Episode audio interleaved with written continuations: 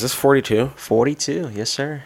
Wow, so episode 42 of Fried Squirms. I'm Tyler. I'm Danny. And we're here to talk about, well, normally horror movies, but this is going to be our last week of the Hannibal TV series Yes. until we hopefully get season four in the future. From what I understand, that could be a possibility. Hopefully, season four.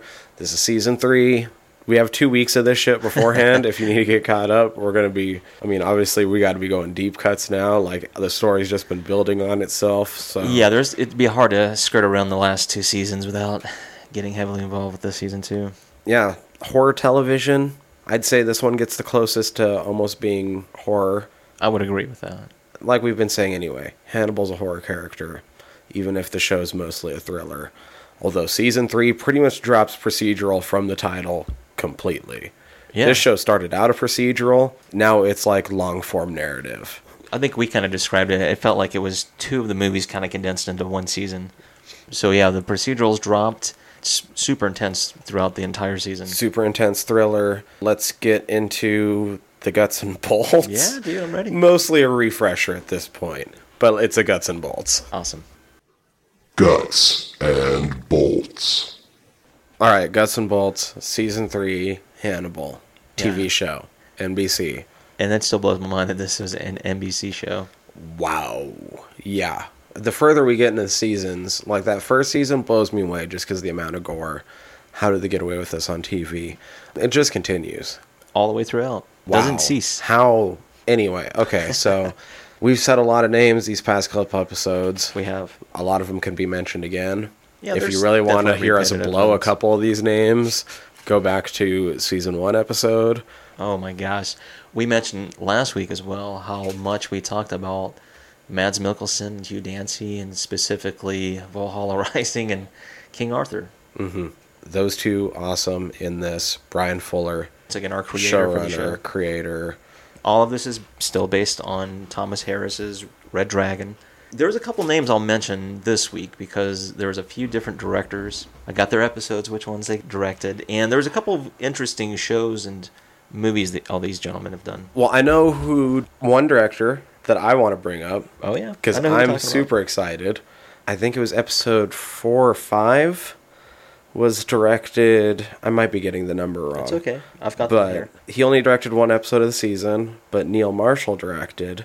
Neil Marshall is very notable for having also directed the Blackwater episode of Game of Thrones.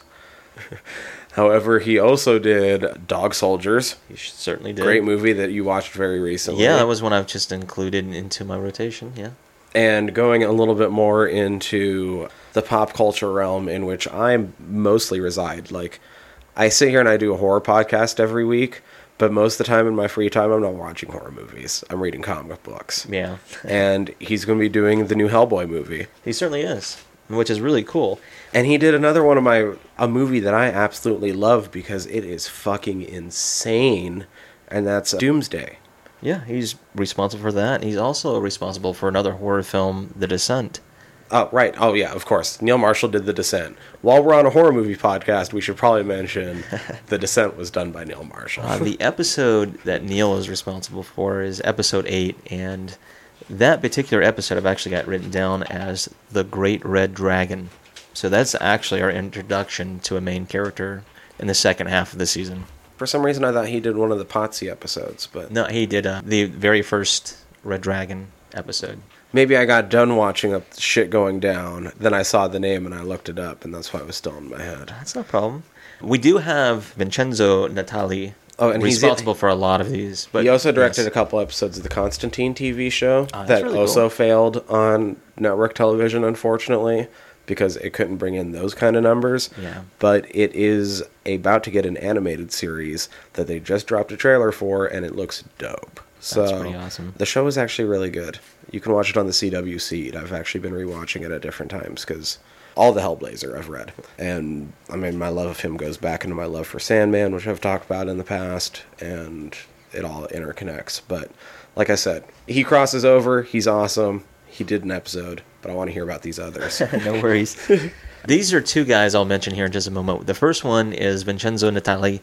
He's responsible for episodes one through three and episode six, mostly centered around Italy. Mm-hmm. Marc Jobst is responsible for episode four. I wrote his name down because we didn't introduce him last week. Vincenzo, we talked about last week. But uh, Marc is responsible for episodes for the show Hemlock Grove, Luke Cage, and Daredevil. Oh, Yeah, so he does a lot of television work. He hasn't done many episodes, but Well- he usually drops an episode for and Luke Cage and shows. Daredevil are fucking amazing. Yeah, so people might Even be if you're familiar with not his into work. comic books, that shit's dope. So Here's a name I, I definitely wanted to mention because he has worked on several films either as a DP, which I think he's mostly a DP for Guillermo del Toro because he helped do Pan's Labyrinth, Pacific Rim, and Hellboy. But this gentleman is Guillermo Navarro, hmm. and he's responsible for episodes 5, 10, and 12 in this last season. okay, Adam Kane does episode seven. He's also worked on Daredevil, I believe the movie. He's the director of the movie Daredevil, The Boondocks, and he's responsible for being a producer and a director of American Gods. wait, like the Ben Affleck Daredevil? I'm pretty sure of it. That's yeah. awesome. John Dahl is responsible for episode nine. John Dahl's actually ties back into us because he's from Billings, Montana. oh shit, Yeah, and 406. Yeah, 406. Uh, he's done work on the show Ray Donovan. He's uh, directed the movie Joyride and the movie Rounders. Oh fuck, Joyride was a good movie. It's really good. Joyride Paul was Walker. a good. Yeah, fuck Paul Walker. Dude, Zahn. you know, to be completely honest, it blows me away how many Paul Walker fans there still are. I always thought he was a cool guy, like liked his movies and stuff, but then like when he died, it's like it became like a cult of Paul Walker. It like was. I see people still like posting up Paul Walker memes like every other day. And they're like, "Yeah, we miss you, bro." And I'm like, "What the fuck?" Man, the um, those movies are huge, dude.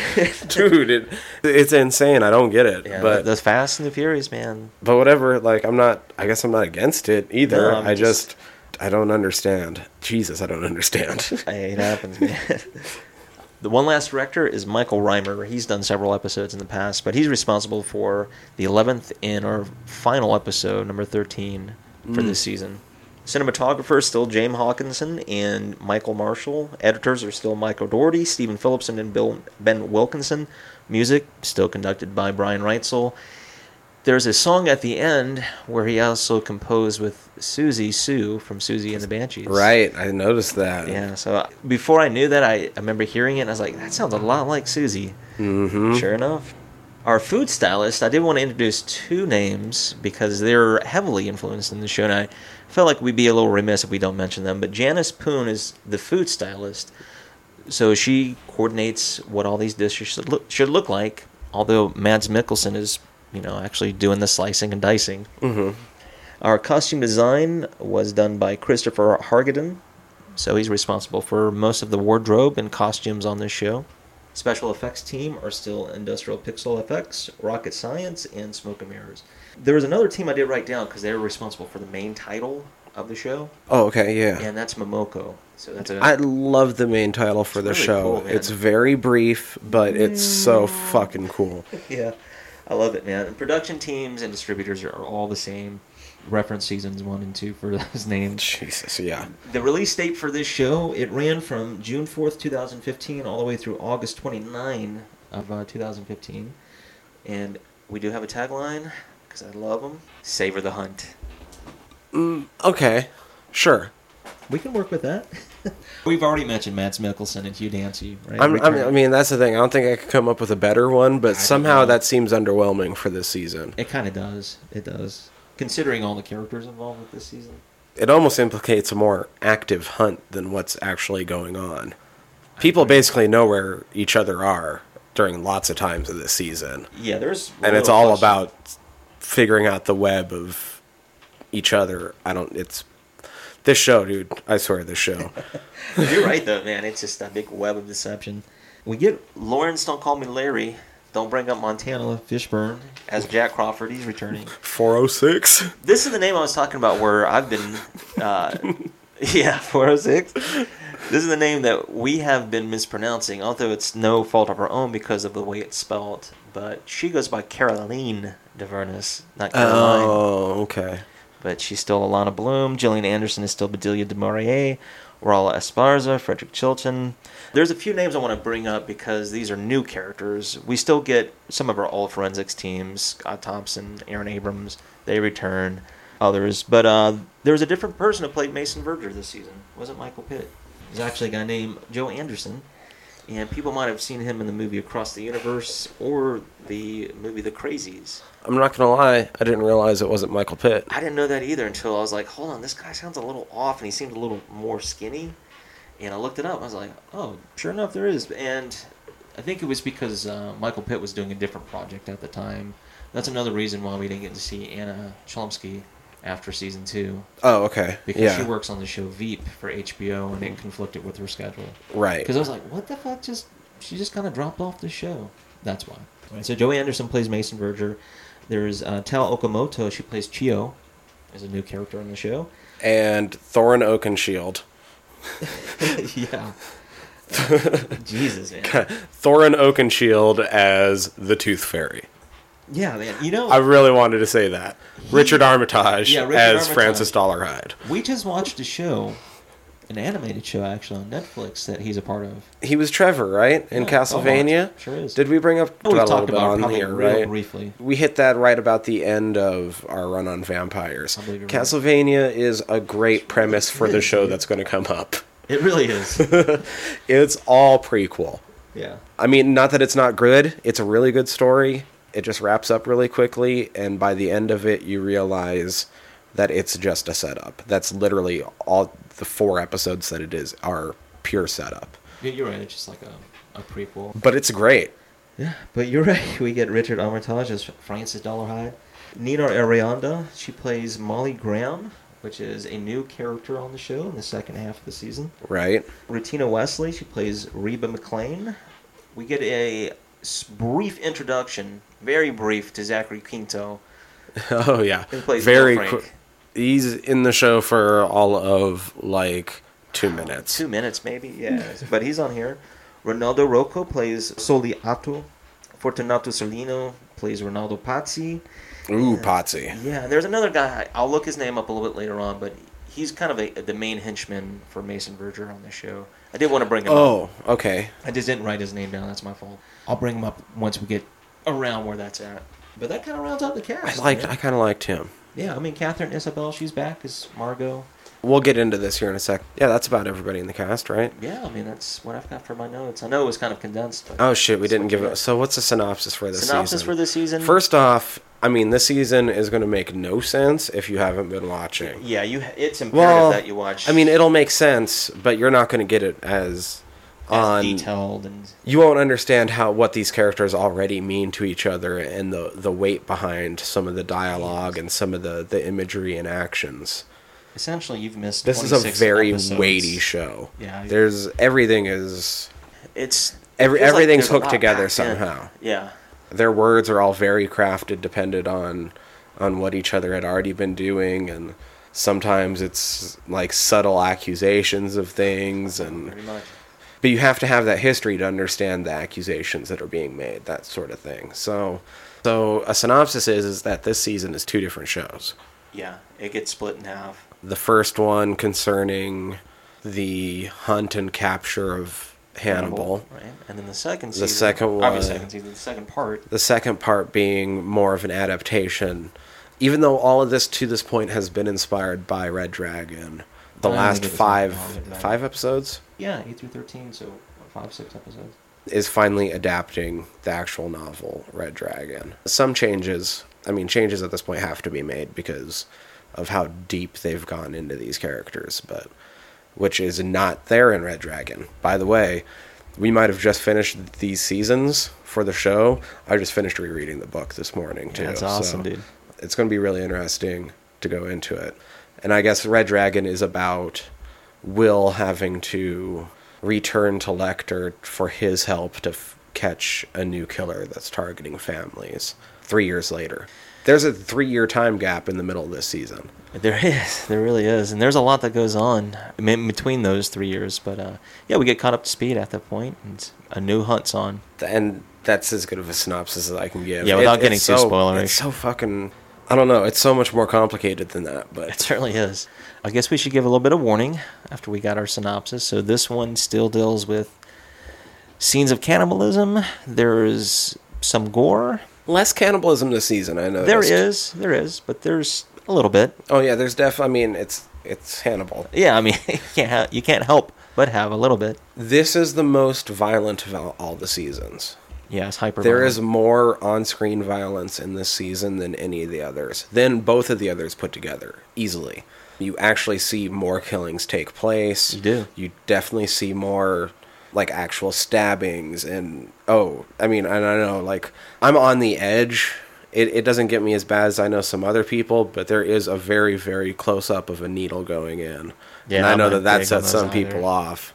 And that's one of those things that just like I'm not It's scared of it, but it makes It's me. like, it's hmm. one of the things that does make me physically squeam a little bit. You can kind of so- feel the needle go in. Right.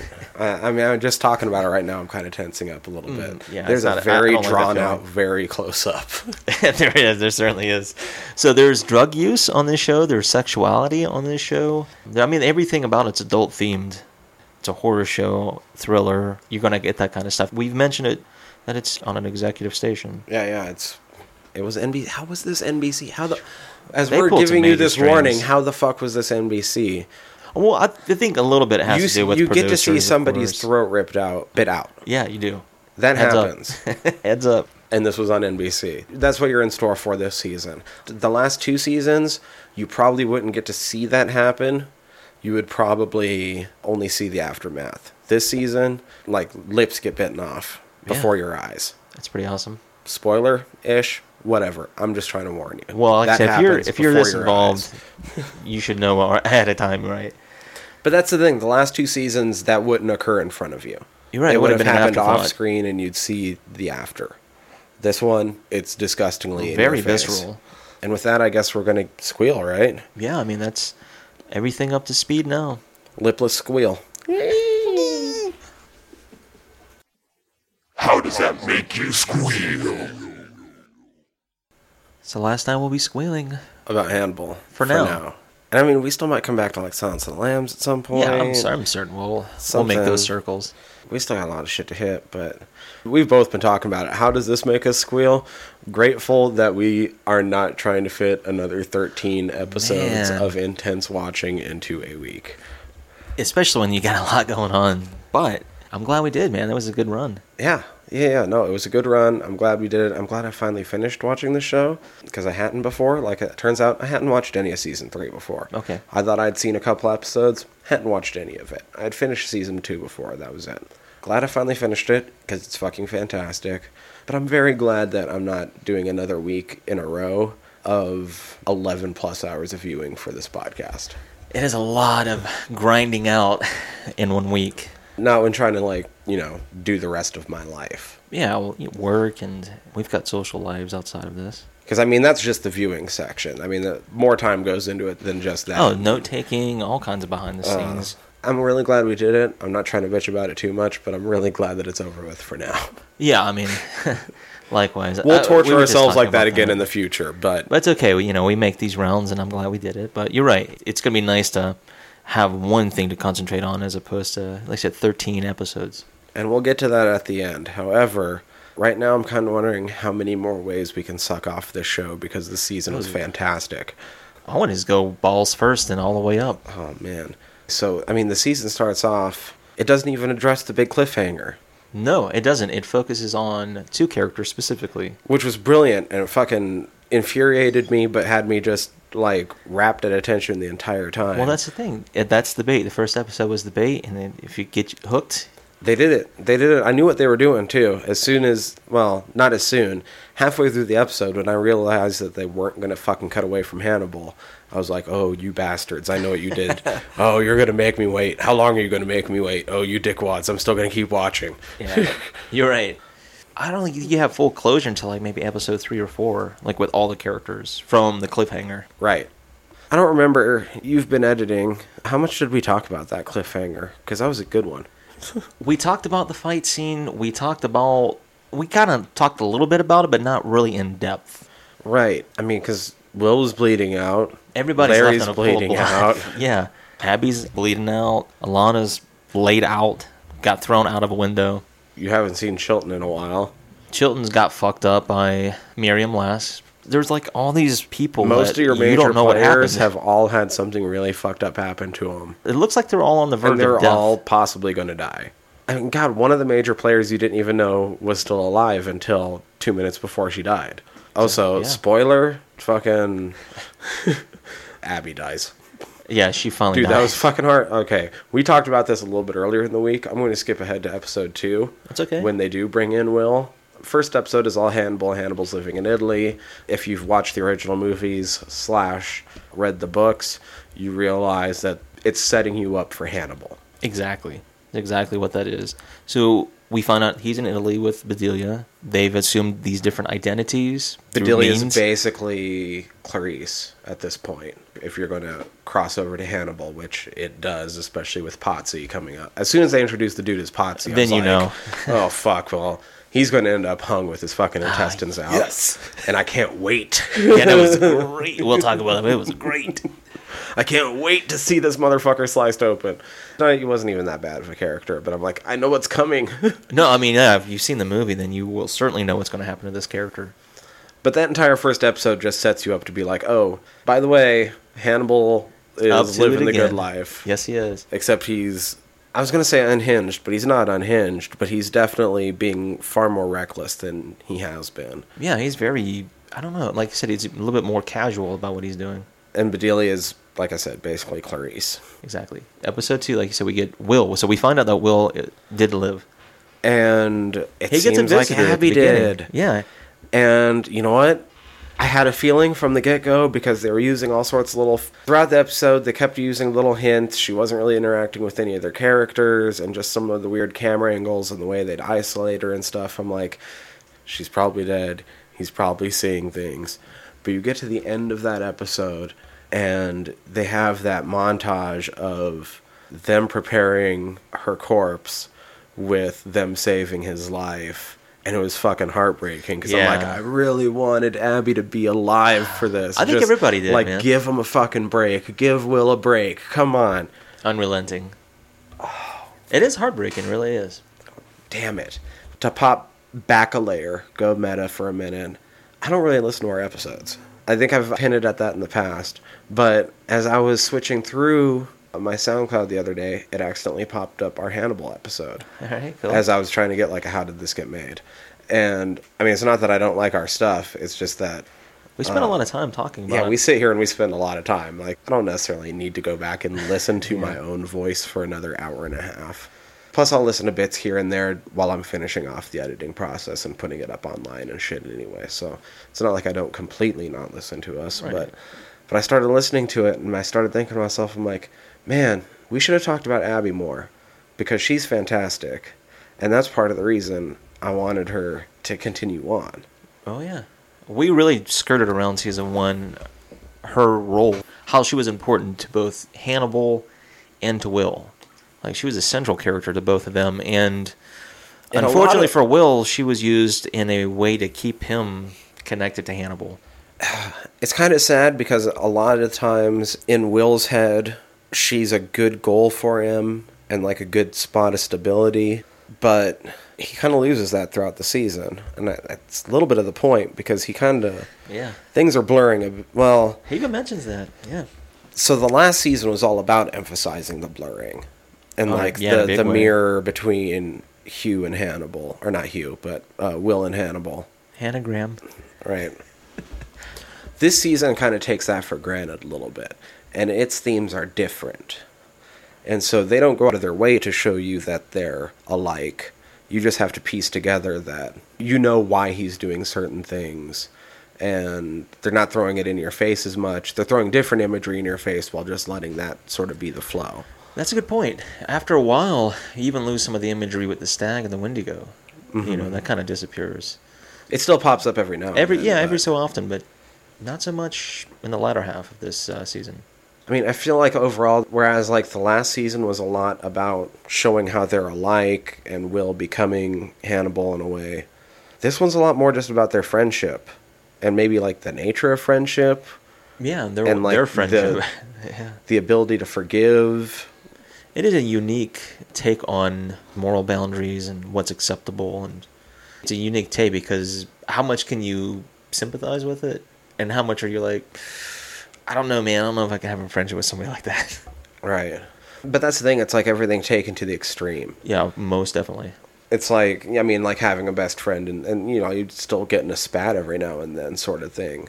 And like, there's, it's even kind of pointed out to a couple of the characters towards the later half of the season, but like a lot of Hannibal's actions in the later half of the season can very be easily be attributed to jealousy Yeah, within him and Will's relationship, because it's kind of a weird relation. It's a relationship. It's a It's weird to call it a relationship, but it's absolutely a relationship. that's exactly what it is. I mean, Bryan Fuller's even alluded to the fact that they have a bromance. That's what their connection is. You know, there's a fascination from both ends. No puns intended, but Yeah, it's an intimate relationship. I mean, in this season, most of the time they're literally separated by a fucking cell of some sort. yeah, it's interesting, man. God, she was dead. Ah, why was she dead? Yeah, that is.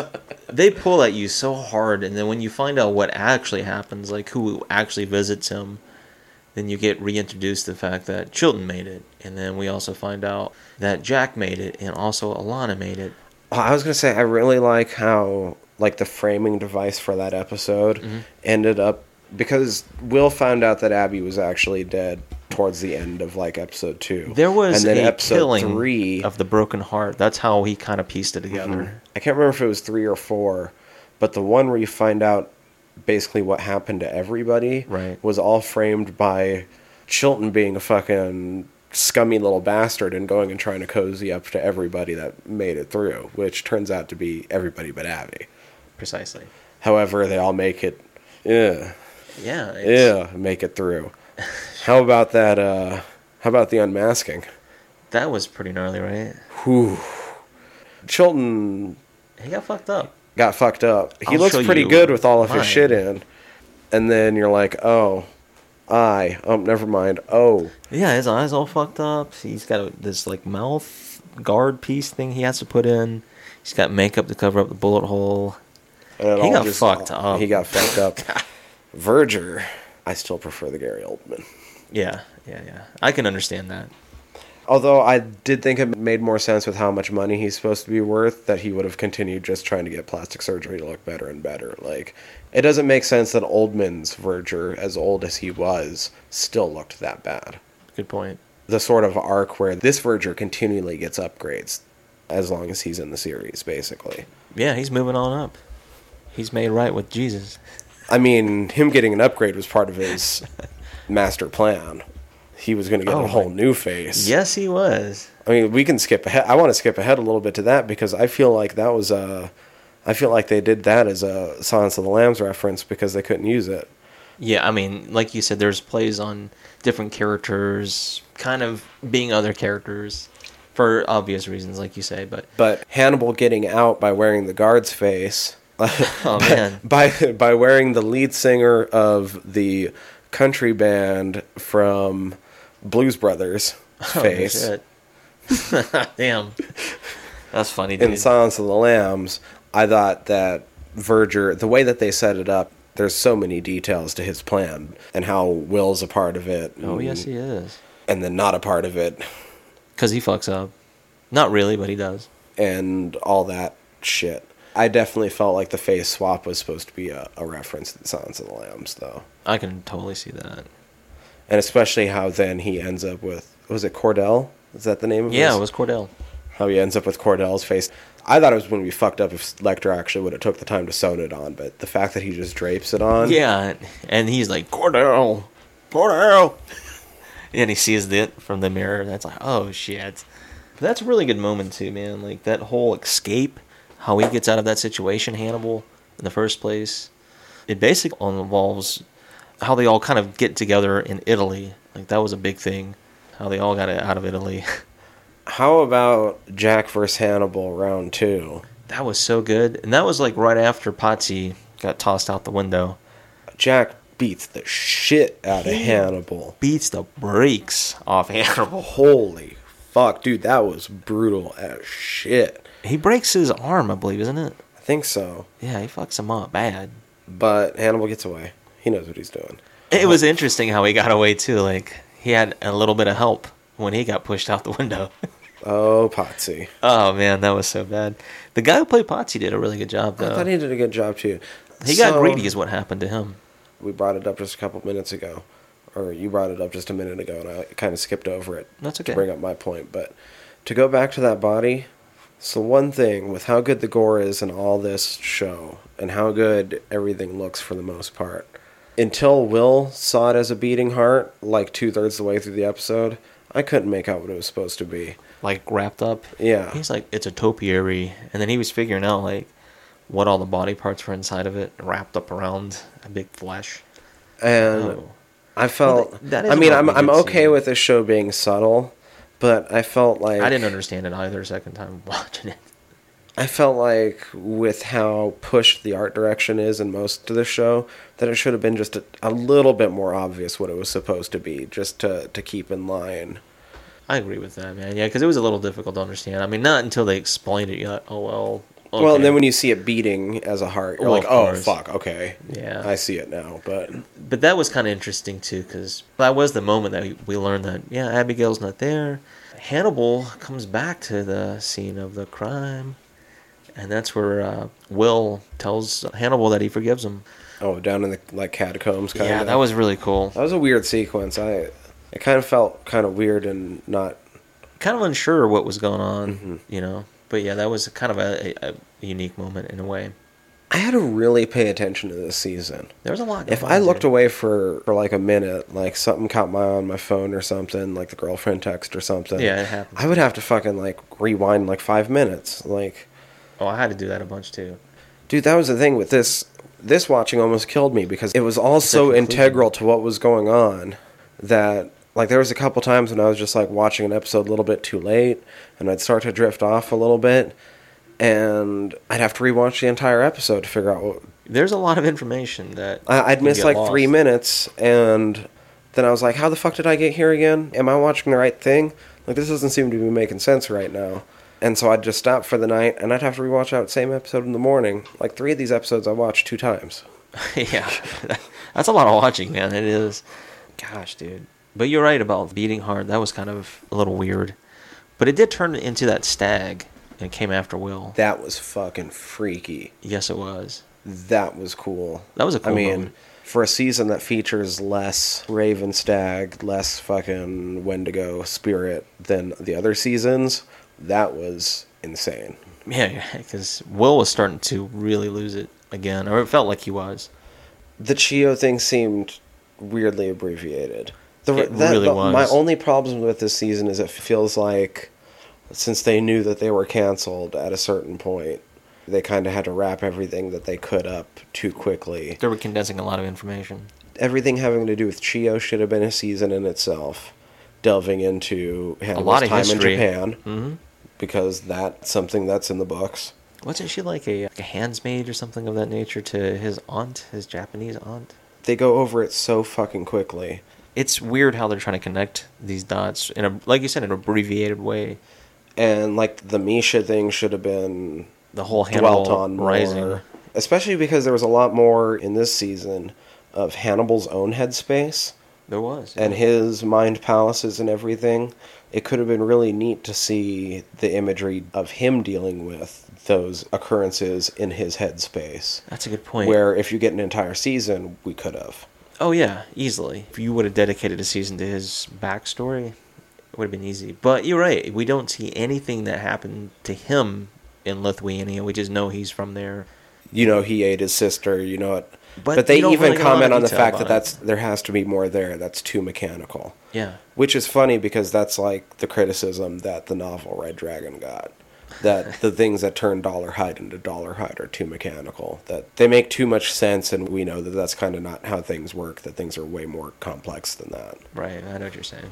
Well, like I said, with all these different dynamics they could have played upon, what could have been. But you're I- right. It just kind of leaves you mm, kind of wondering. But I think Bedelia is the one that comments on that in an episode. She's like, "So he eats people because he ate Mischa, like that. You know, that just You're right. There's like there's more to it than there's that. more to it than that."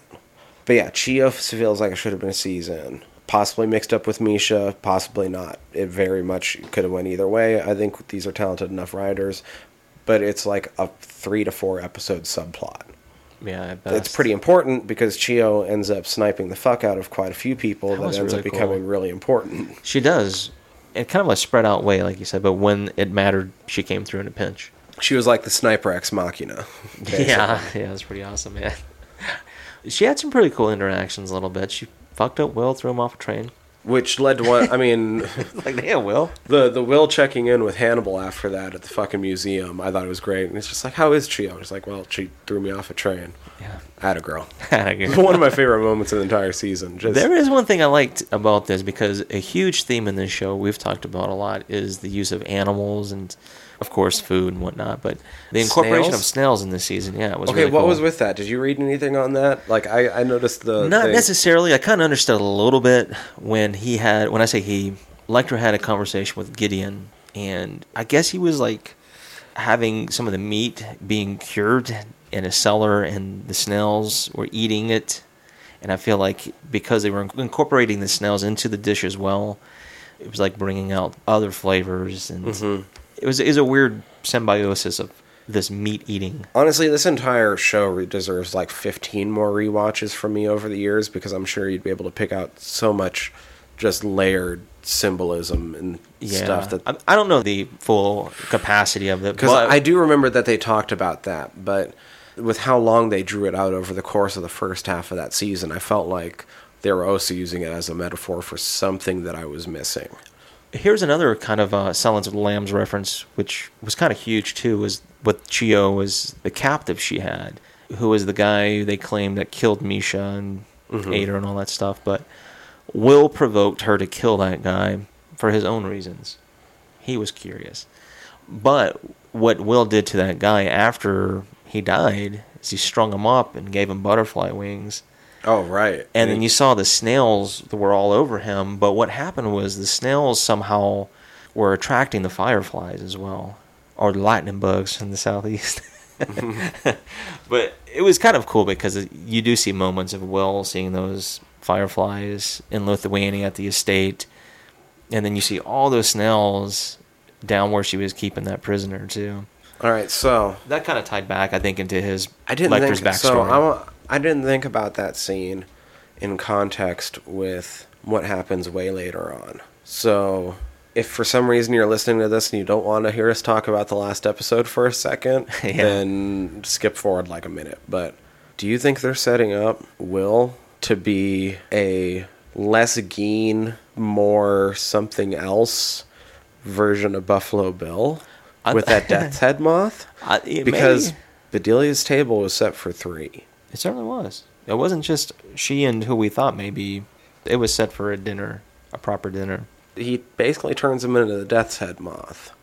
It could be. I mean, there were plans for a season of Silence of the Lambs. I don't feel like they could go the same route with him making like a human suit. That's not something Will would do in his becoming. No, I don't, I don't think so. Uh, Will Will would be just because of Hannibal's influence. He'd have to be more elegant than that. The only thing that would maybe tip it off is what he did to uh, the wolf bear dude. Took his face off and put it on the, uh, the skeleton. Oh, that's true. But that's as close as it got to any of that. Right. Well, that of course the butterfly slash moth imagery. But, well, that but I didn't think about that before in context with that last scene. that's interesting. I mean, it's a possibility. Shit. Anyway, where were we? So Stoner moment. yeah.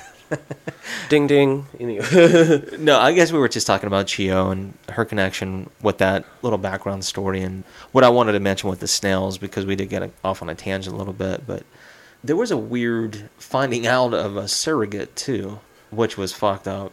so God damn. I really wish that at some point I had made you watch through all the first season of Preacher already, because I get a feeling that Mason Verger and the bad guy in the first season of Preacher would get along very well. They both had a very weird preoccupation with meat and pig meat. I feel like everything would have been good between those two. They had a Uh, also, common interest. he is played by Jackie Earle Haley. I feel like they would have gotten along famously, but anything I said about that right now, you wouldn't know because you haven't seen Preacher yet. I Watch haven't. Pre- I want to make you watch Preacher. Don't force you.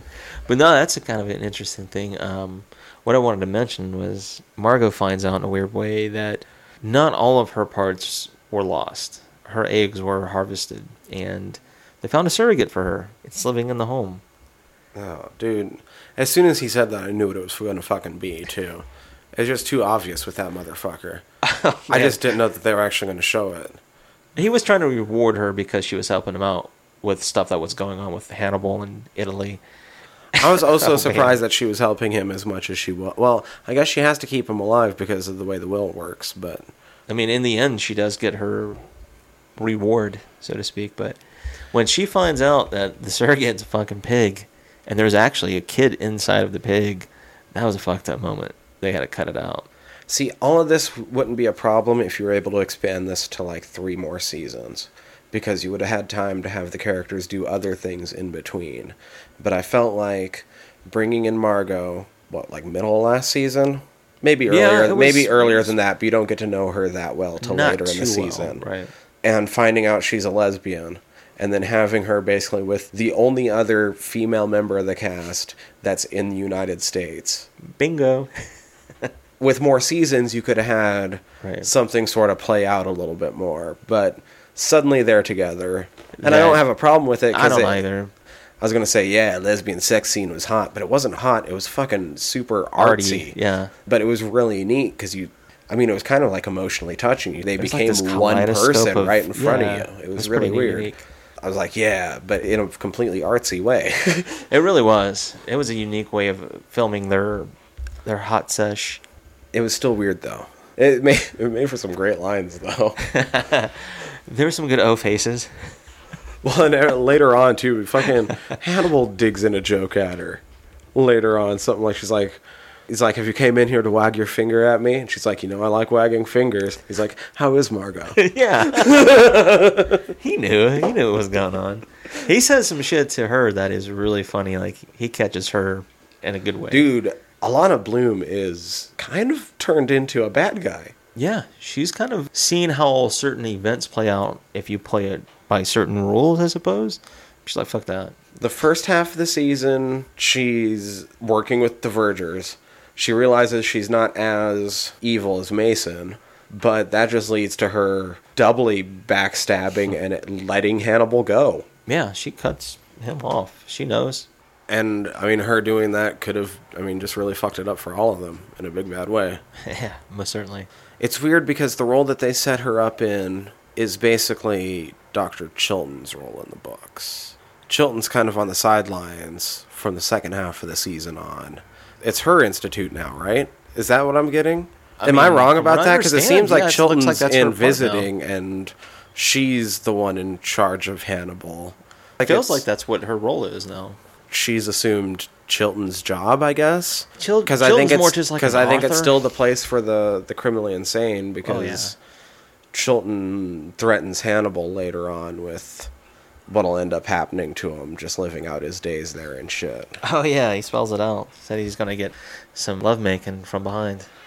And the old ones cry when they don't like their stewed apricots. Apricots. Yeah. That's a pretty big threat for fucking Hannibal, having to deal with shitty stewed apricots. Oh damn, dude. He would not take too kindly to that. No. That chef in particular. That's Chilton's role normally. And It so that been in the makes past, yeah. that makes Chilton expendable. Oh yeah, Chilton, fuck him. God That's Chilton gets everything happen to him because Does he?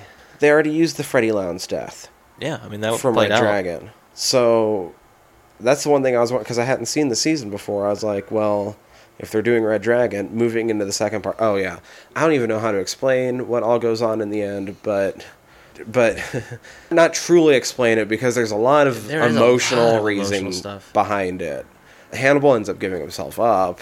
Right. Part of the big reason why is because he knows that Will's not going to chase him. Will spells it out. hmm But because he's giving himself up, Will will always know where he can find Lecter. So As like almost like the ultimate temptation. Yeah.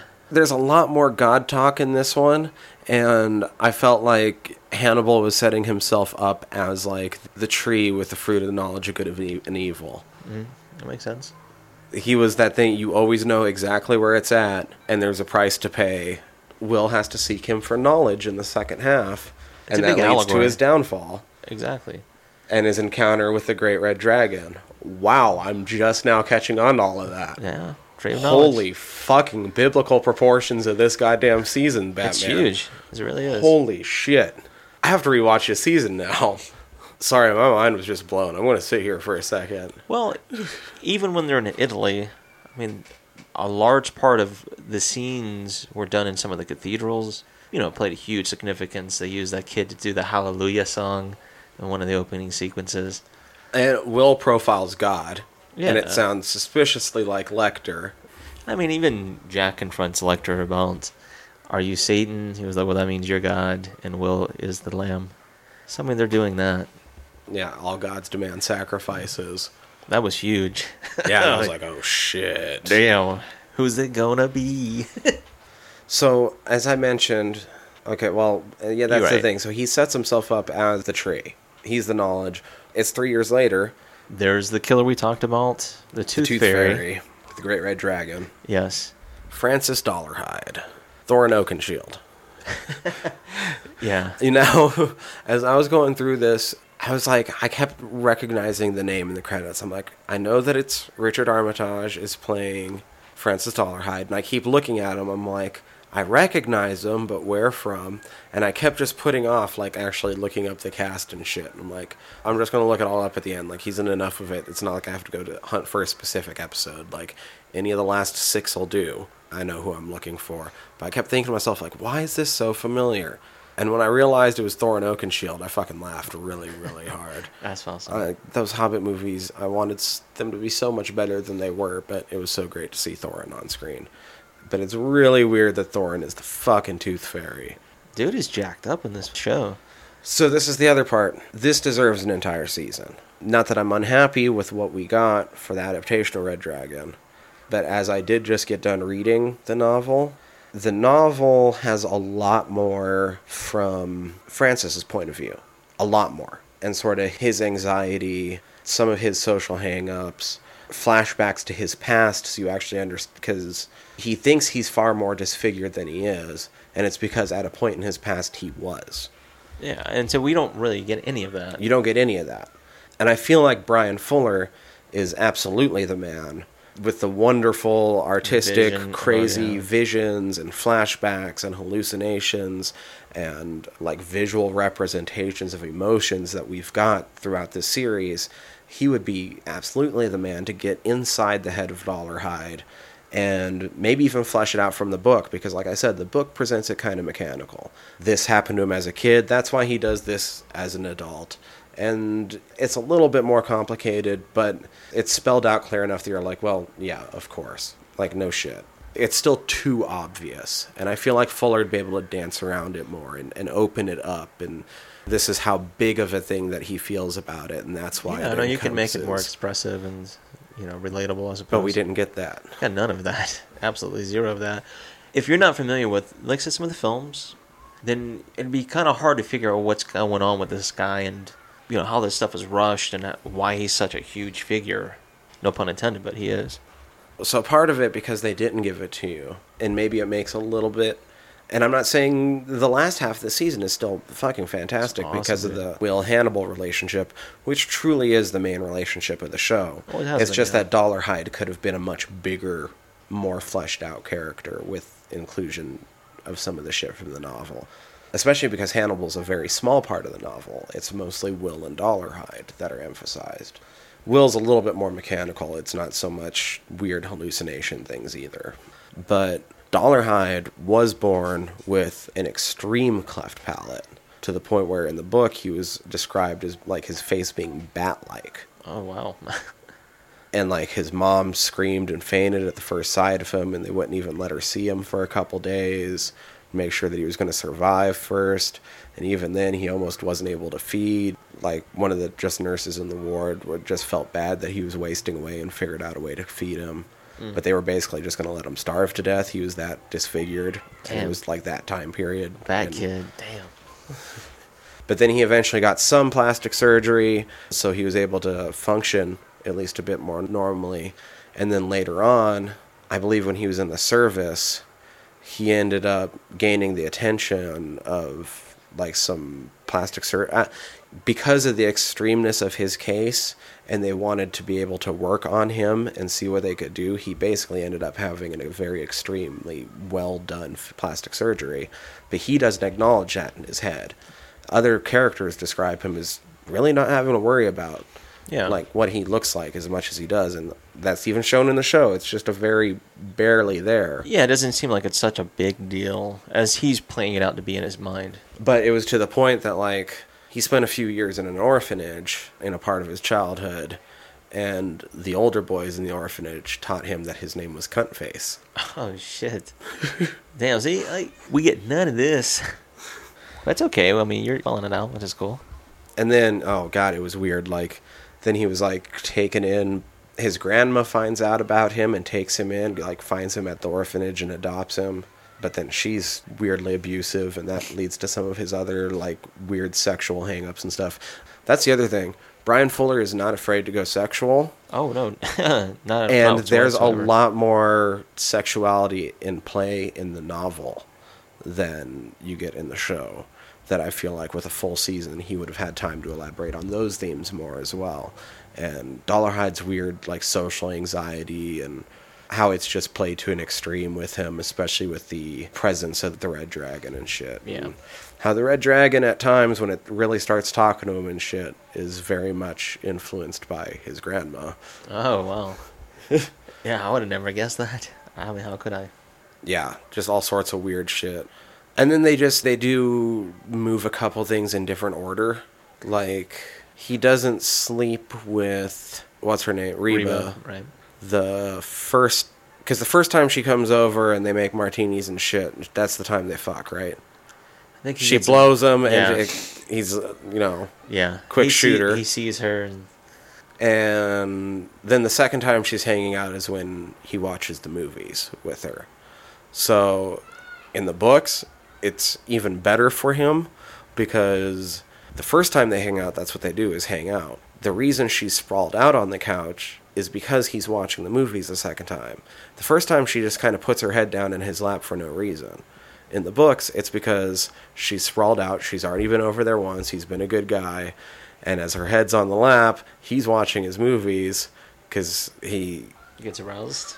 well, not just that, but there's a lot more of the, his interplay back and forth with the dragon and how it feels about Reba and how he wants to shield Reba from the dragon and stuff.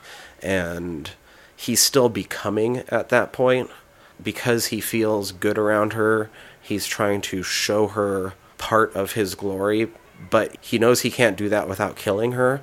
And so this is the next closest he can get and he actually chooses a different film than the he had planned to watch his Leeds kill film if i remember right but realized that that was going over the edge he wouldn't be able to contain himself it was that one and so instead he put on the film of the next place that he was going to case so he could think about the fact that he was becoming rather than the fact that he already was so that he wouldn't kill her That's interesting. Yeah, all that shit that's going on in his head.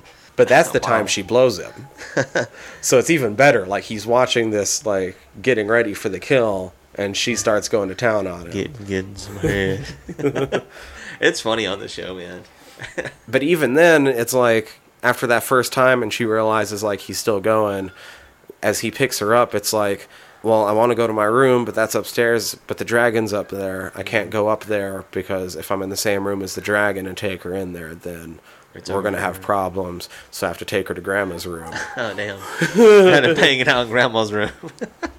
Got the so muddy they the bang it out in grandma's room. Damn, that's funny. But you also understand just like how big of a thing it is that for him that she called him "Oh, you sweet man." He mentions it later on in the show in He one of the does. episodes, but that's something that's repeated a little bit more in his mindset throughout because you get a lot of chapters from his side. That's interesting. yeah, Um, He's a much more sympathetic character. He's still fucking psycho, but he's much more sympathetic in the novel. You get how it's these things that we all feel anyway, just taken to these weird extremes. Not necessarily through any fault of his own either. I mean, at a certain point, obviously, he's choosing to kill people, not like right. seek therapy or something. But yeah. It's a weird release for him, I suppose. but it's also when you have a psychosis that's that deep too. I mean, how much is that even an option? yeah, it's a major influence. You're right. I guess with Dolarhyde too, some of the things that um, I was going to ask about with contrast or comparison with the novels, how much were some of the artwork? Uh, so the artwork's interesting. The artwork's a really interesting case because Thomas Harris in the novel describes there's a, a series of five paintings done by William Blake about the Beast, and that's where they get five of the episode titles from. yeah, I think it was like the last five, right? Uh, well, because that last part is the last six episodes, and it's the five episodes. I think the five episodes, and then the last one Right, is from. Revelation Yeah. six sixteen, the Wrath of the Lamb. He describes in the novel the painting, and what he describes is the great red dragon and the woman. I think there's. I wanna make sure that I get the wordings clothed right. in the sun, and then there's Well, there's the one that's the women clothed in sun, and, And there's the with with. the. Yeah. He calls it with the, but describes clothed in sun. I gotcha. But there's big differences. I know what you mean. I know what you mean. I, I did look up the paintings themselves, and they're all different angles of the beast. And there's a lady character you're, you're speaking of. So he describes the great red dragon and the woman clothed in sun, but calls it the great red dragon and the woman clothed with the sun. Now, personally, my favorite is the great red dragon and the beast from the sea, but I mean, whatever, tastes differ, right? Yeah, I know. It's a it's a badass painting. Uh, Watercolor. Actually, it really is a pretty badass watercolor. I love watercolors. That's too. my favorite. That is fucking dope. And you do see f- the seven heads, right? hmm Nice.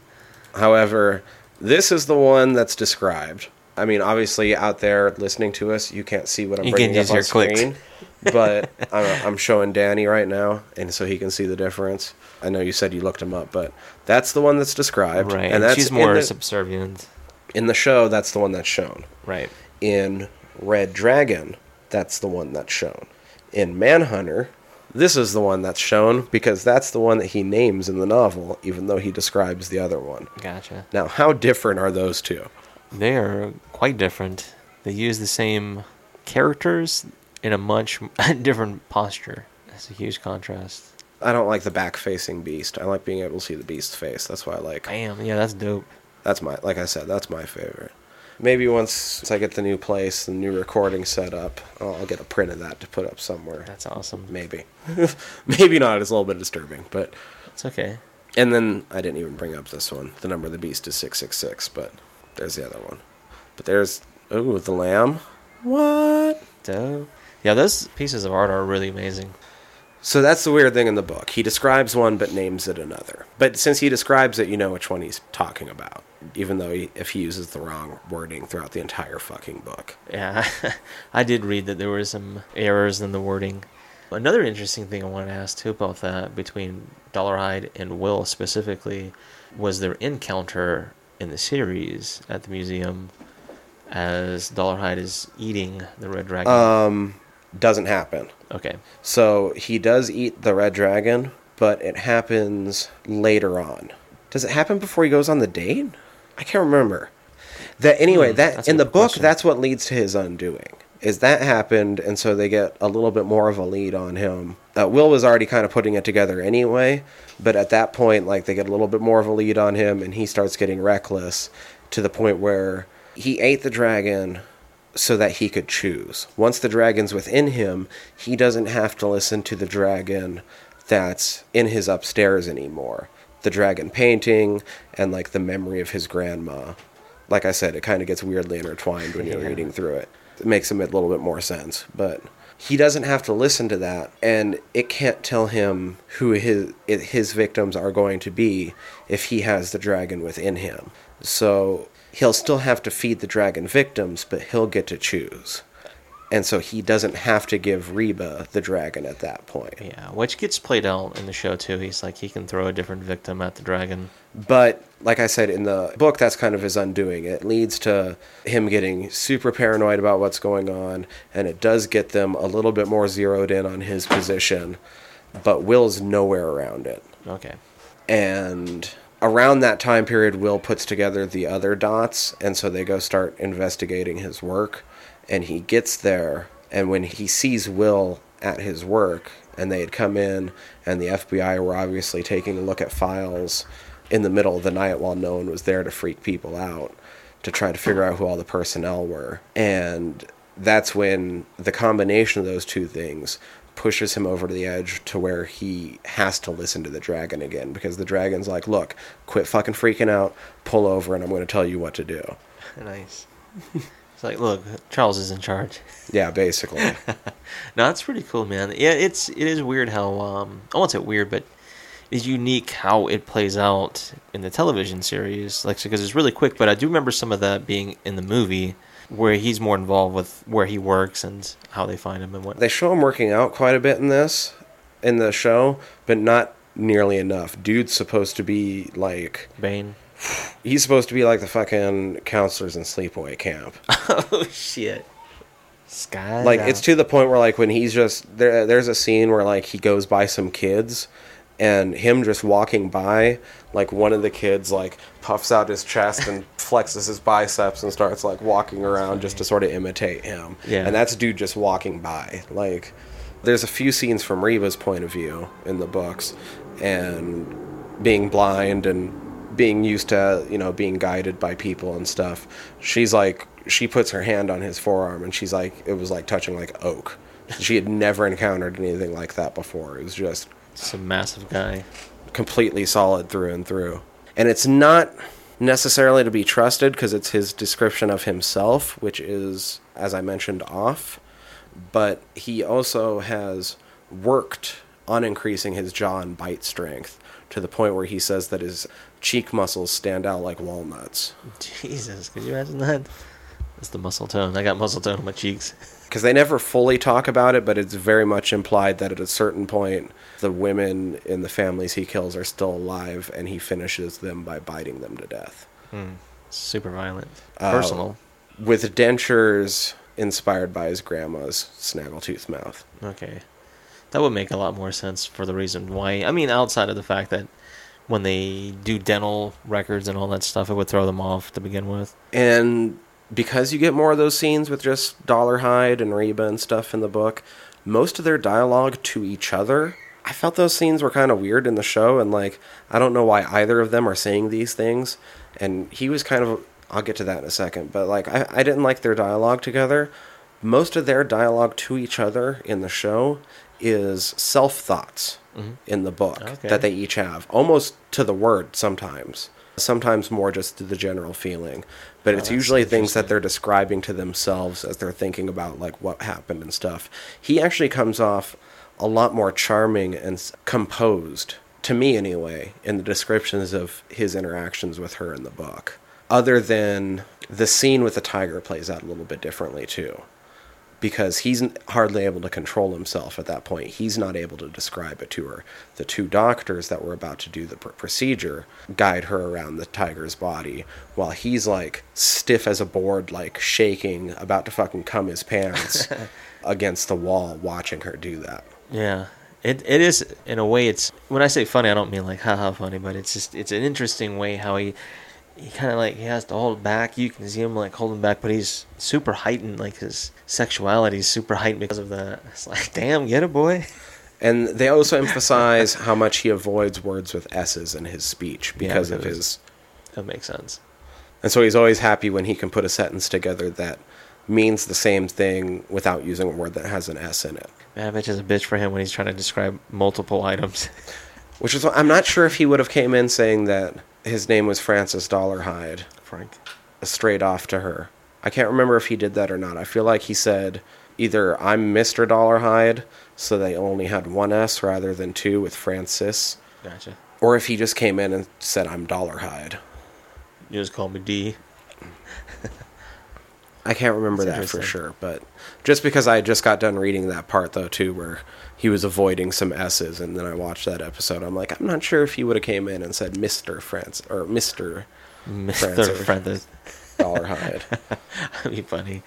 or Um, even just or even just said his first name, Francis, with the How about their meeting? Like, how do they meet up? How do they know each other? Because Dolarhyde and Reba, That's all basically the same. same. Okay. Yeah, they they work uh, developing film and shit. And it's just that they don't have to compete with digital. Because the, the one point when he's going to do night vision, Mm-hmm. she doesn't ask, would that just be easier on digital? And he's like, I'm not a fan of that format. In the book, she doesn't ask that. It's just assumed, yeah, okay, what do you, you know, Well, yeah. what quality makes sense. infrared film do you need? Because digital wasn't around yet.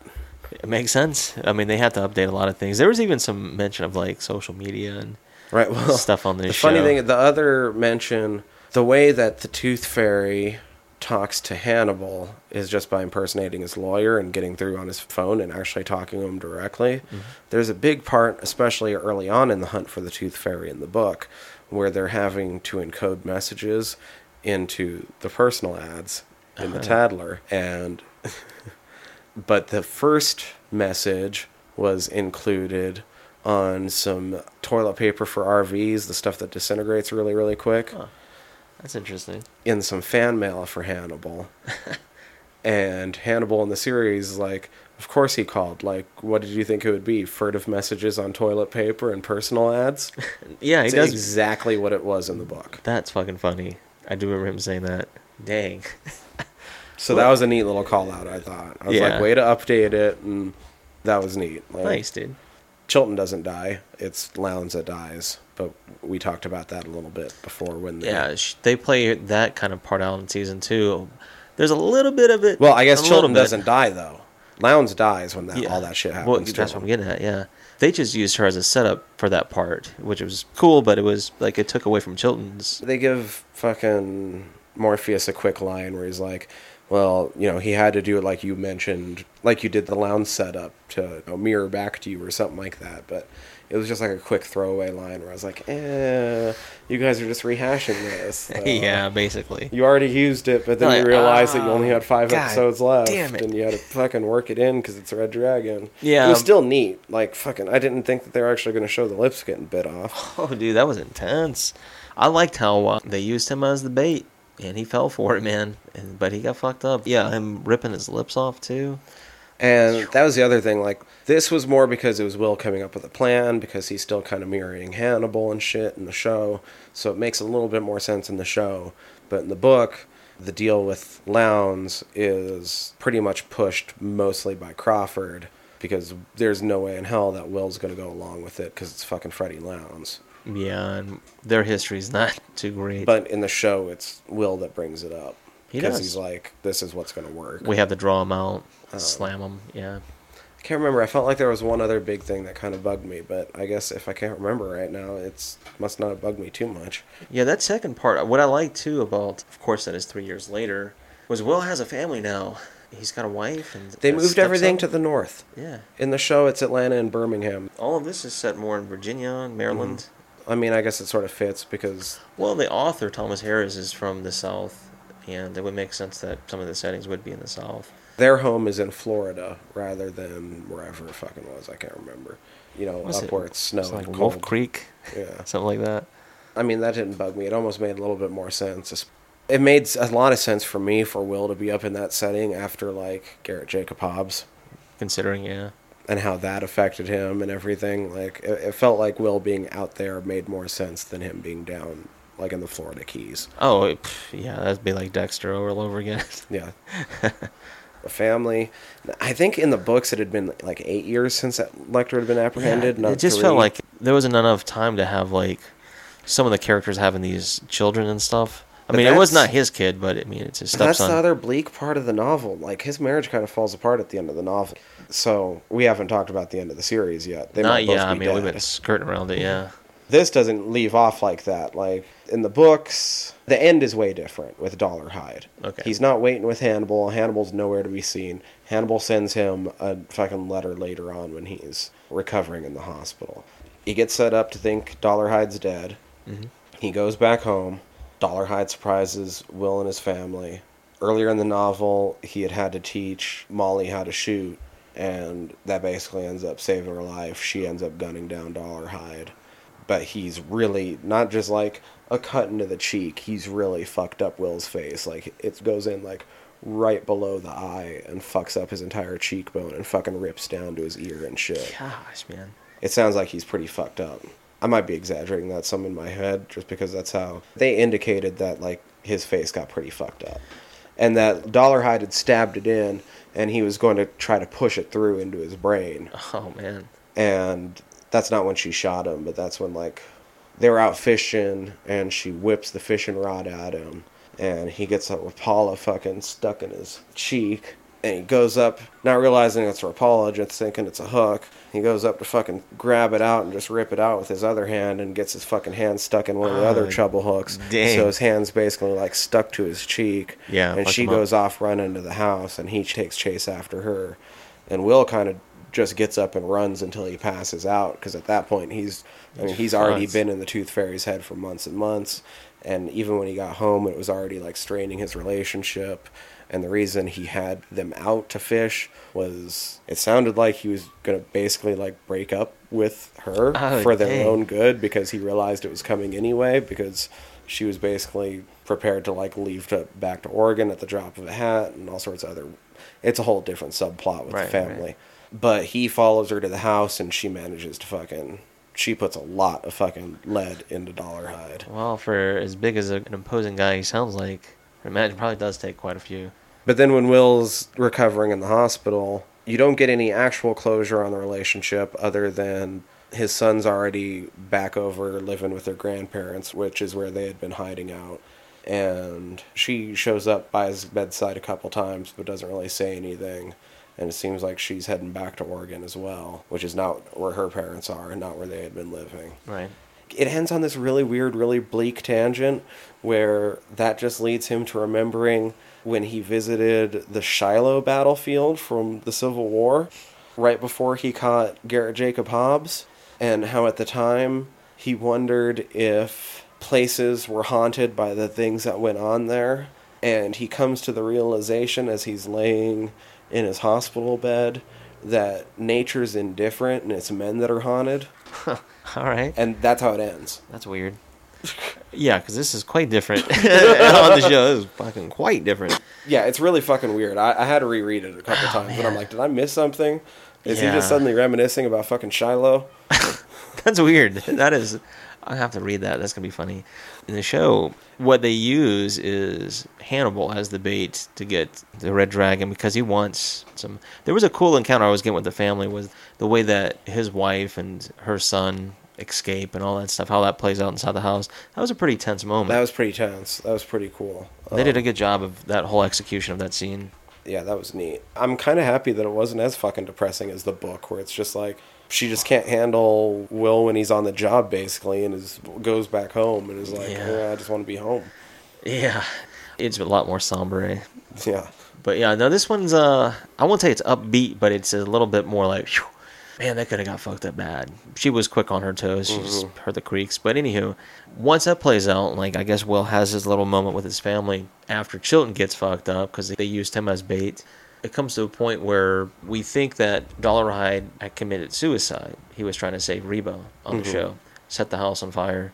She gets out. And all that happens almost the exact same, actually. That was pretty wild, man. Too that they show that remains of the shotgun. That was fucked up. Whoa, that was pretty cool. that was nasty. Yeah, and you know, you even see the a little bit of the spray back on her as it happens. Well, I mean, and that was after they did the uh, way earlier in the season when you got the slow mo of the bullet going through Chilton's head, Oh man, God, that's fucking blowing out the back of his. Yeah. Some of these moments on the show, like kudos, kudos NBC, Yeah, fucking brilliant. but should have kept it going. Give me a back. yeah, give me my baby back. But My baby back, baby back, baby back. yeah, after all that plays out, there's really not that closure, right? Because we know Dolarhyde's not dead. He winds up snatching Will as Will's going back to like a motel room. He's not really after Will. He doesn't want Will in that capacity. He wants Lecter. And that's the stuff that Will tells Jack later on in that episode about why Dolarhyde would want Lecter is actually word for word some of the shit that he tells them in the novel way earlier on why Hannibal would respond and like go back and forth with like a fan of his and like why the Tattler would work and like putting an ad in there and shit. They reuse it just in a different different context. Different context, like I said, different formats. They are using it to, like I said, to get him out. And that's more on a genuine hunch, and this is more Will has a plan. Yeah, it's more calculated. hmm They know that serial killers are uh, sadist and most likely narcissist as well. And they like to gloat about their endeavors. It works. Chilton gets fucked up. But the big debate, what I was alluding to, is Lecter finally has to be used as the bait, as long as Will promises to say please. I love that. It's funny.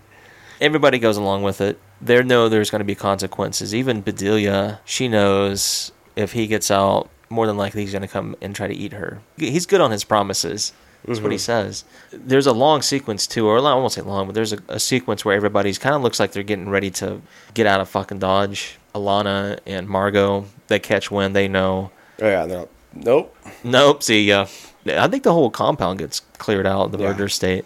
Did we mention how Mason gets off? We didn't, but you know what? Go find out for yourself. Yeah, it's, it's really cool. I like how it gets played out. Go find out for yourself. He does get off. We did mention there was a different actor that plays Mason this season. He does a fantastic job. Does a great job. Does a great job. So it's convincing. But yeah, the, the whole point is people are getting ready for this fake escape that they have planned. FBI's got it staged. When everything gets played out, it doesn't go according to plans because Francis comes and helps out. It doesn't go according to the FBI's plans. That's what I'm getting at. But It goes. Will talked to him yeah, yeah. earlier in the episode. They know what the fuck they were, or well, at least Will, and he had intentions. I don't know why Dolarhyde didn't just finish off his plan then and get them then, but he does the first part of it. I mean, it must have been just how he set it up with Will. Yeah, I guess he needed to get them all together. But Hannibal gets out, followed by Will. And you're like, oh shit.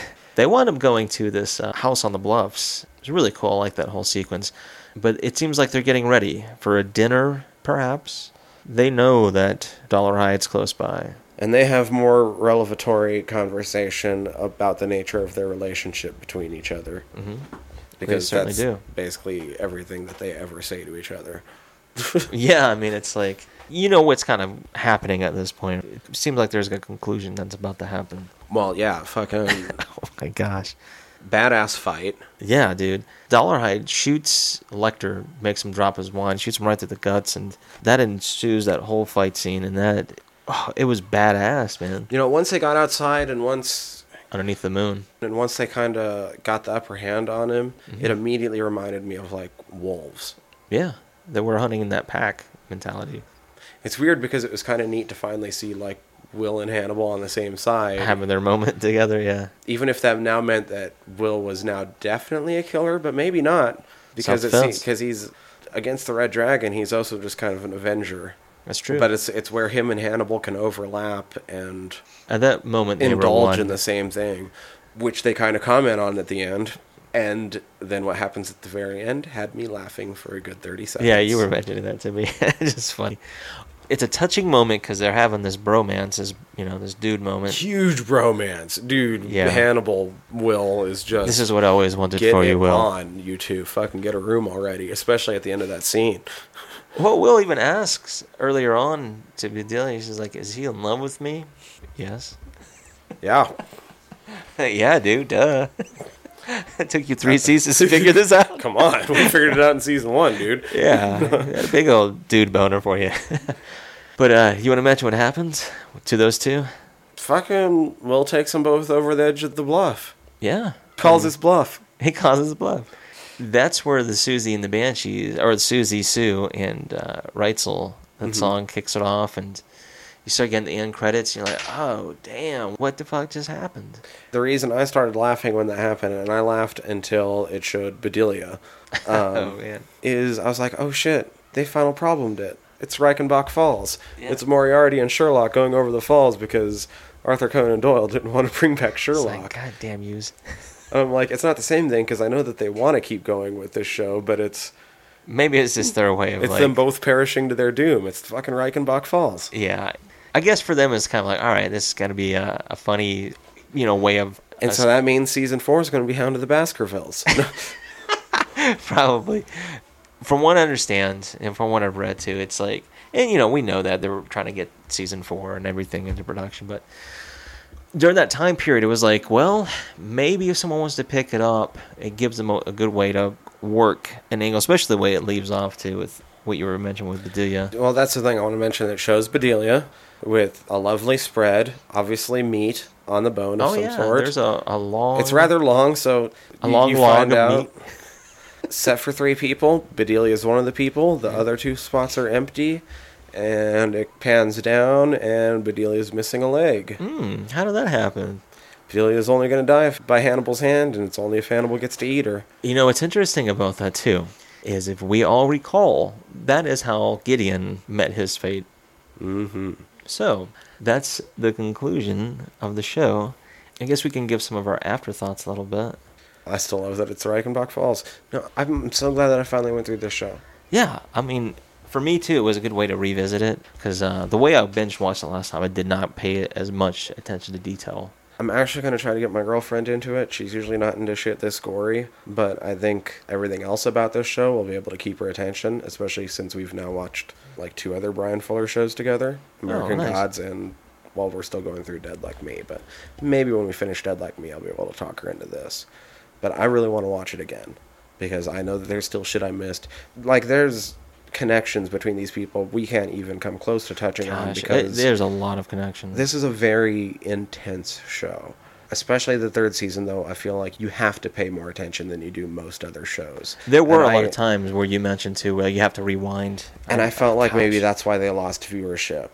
I mean, we talked about like time slot changing and shit too back in the first episode. And I mean, this is just a very high concept show for network television to begin with. However, the amount of attention you have to pay to this third season, you have to pay almost all the attention. Because there's the a lot going on. It's worth it though. It's an amazing payoff. Yeah, the payoff is brilliant. I remember even after watching it the first time through, at the end of the third season, I was like, "Wow, man, this is." Even if they don't conclude it, I was thinking at that time, even if they don't conclude this show, it was still a good way to kind of conclude their way of telling this story. Kind of even leave it a little open to interpretation too, of course. And the only other thing I'm thinking is that as much as I absolutely love the show and I want to rewatch it, absolutely want to rewatch it, I'm really excited for what we're doing this next week. Yes, and actually for the next few weeks. Yeah, yeah we have the next couple weeks actually lined up. Yeah. Oh, next few weeks actually lined up. You're right. And I think it's going to be a lot of fun. Yes, it is for a lot of reasons for us. I feel like it's going to be almost a little bit of a vacation compared to what we were just doing. Well, you know, we did three weeks, 39 episodes. Most of our episodes, you know, in comparison to the show's episodes, are, I don't know, we, we might get enough content in for uh, two episodes, but we're trying to condense all this information in in our podcast. It, it's a lot, to- but the thing is, you're right. I would, I do want to go back, watch it again. Not right now. Not right now, Right though. So next week, Yes. I guess I'll say we are doing Saw. Yes. Yes. Numero uno. The very first Saw. The one that kicked off this franchise that I think a lot of people thought were going to die back after number two or three. Yeah. It's still coming. I think it was a part of that time period where there were some of these films that were trying to kick people right in the balls. you know what I mean? Like with this content. Woo, yeah. And it's weird. I mean, we'll talk about it more on Of there, course, but yeah, it's weird how acceptable the Saw franchise is. Oh, it's super accessible for a lot of people. Uh-huh. In a weird way too. You're right, considering its content. Yeah. Uh, I don't want to delve too deep. I, Not too I can, much. I can talk about that for a while, I think. So we'll save that for the actual episode. But get yourselves ready for that. Next week will be Saw. To listen to that, follow us SoundCloud, Fried Squirms, iTunes, Stitcher, Google Play, Tuned, tuned in. in, right? Our website is www.friedsquirms.com. We're on the Twitters, At Fried Squirms, the Instagrams. Fried Squirms Podcast, Yeah, you can still email. Facebook. Oh yes, Facebook. You Fried can still find us there. Squirms. I mean, really, if you search for Fried Squirms, you're probably going to find us. Yeah, there's. I don't think there's too many fried squirms out there outside of us. I think we're the Fried Squirms. We are. And you're our listeners, and we thank you. Yeah, we love you guys.